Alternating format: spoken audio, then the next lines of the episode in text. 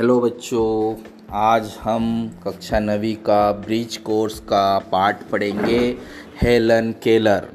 मनुष्य के दृढ़ इच्छा शक्ति मज़बूत इरादे व आत्मविश्वास उसकी शारीरिक अपंगता को भी परास्त करने में सक्षम है। हेलन केलर एक ऐसी महिला थी जिन्होंने अपनी शारीरिक बाधाओं को पार कर सफलता की अनूठी मिसाल कायम की। 27 जून 1880 में अमेरिका में तस्कम्बिया नामक छोटे से कस्बे में हेलन केलर का जन्म हुआ। उनकी माता का नाम कैथरीन एडम्स केलर और पिता का नाम कैप्टन आर्थर था। पिता एक साप्ताहिक अखबार के संपादक थे। 19 माह की आयु में तेज बुखार ने उन्हें दृष्टिहीन और बधिर बना दिया था। बेटी की यह स्थिति माता पिता से देखी नहीं जाती थी।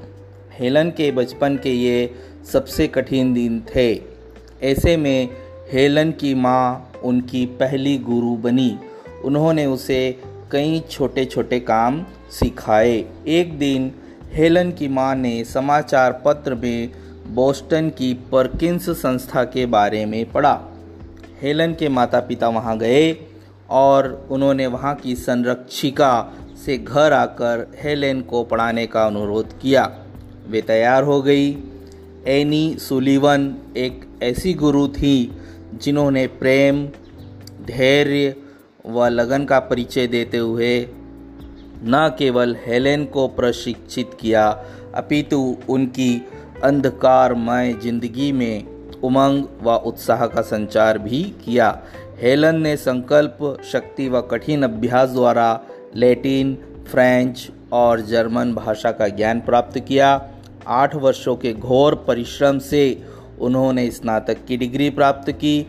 सुलिका की सहायता से हेलन ने Mahatma Gandhi, Rabindranath Tagore, Karl Marx Tolstoy आदि अनेक महान दार्शनिकों व साहित्यकारों की रचनाओं का अनुवाद किया और मौलिक ग्रंथ भी लिखे। हेलेन को घुड़सवारी का भी बहुत शौक था। यह परिस्थितियों से हार ना मानने वाली महिला थी।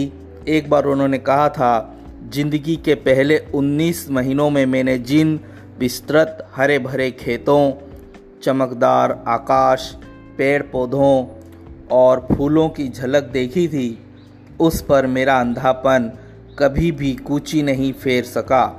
यदि हमने एक बार दिन को देखा है तो फिर चाहे जैसा भी दिन आए दिन तो हमारा ही है।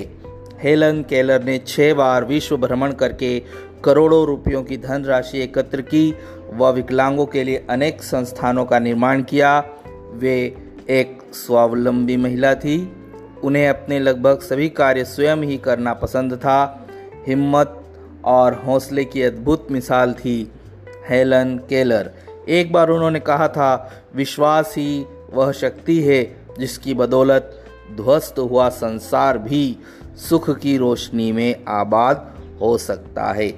तो देखा बच्चों, आपने और समझा कि हम कुछ भी कार्य कर सकते हैं। मन में केवल मज़बूत इरादे और दृढ़ इच्छा शक्ति होनी चाहिए। जय हिंद, जय भारत।